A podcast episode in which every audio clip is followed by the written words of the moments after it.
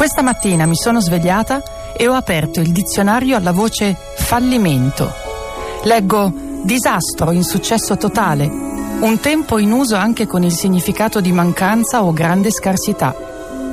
Poi ho riletto una dichiarazione di Oprah Winfrey che è nata poverissima, è stata violentata da ragazzina e oggi, secondo qualcuno, è più influente di qualsiasi uomo o donna alla Casa Bianca.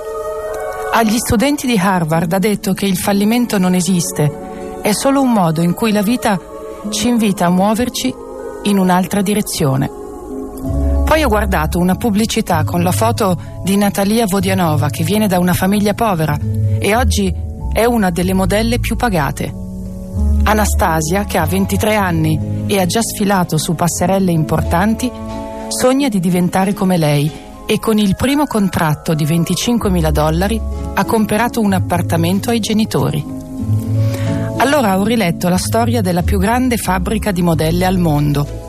È in Siberia, dove 400 ragazze stanno a dieta, fanno lezioni di inglese, yoga, pilates e portamento e imparano che il fallimento non esiste.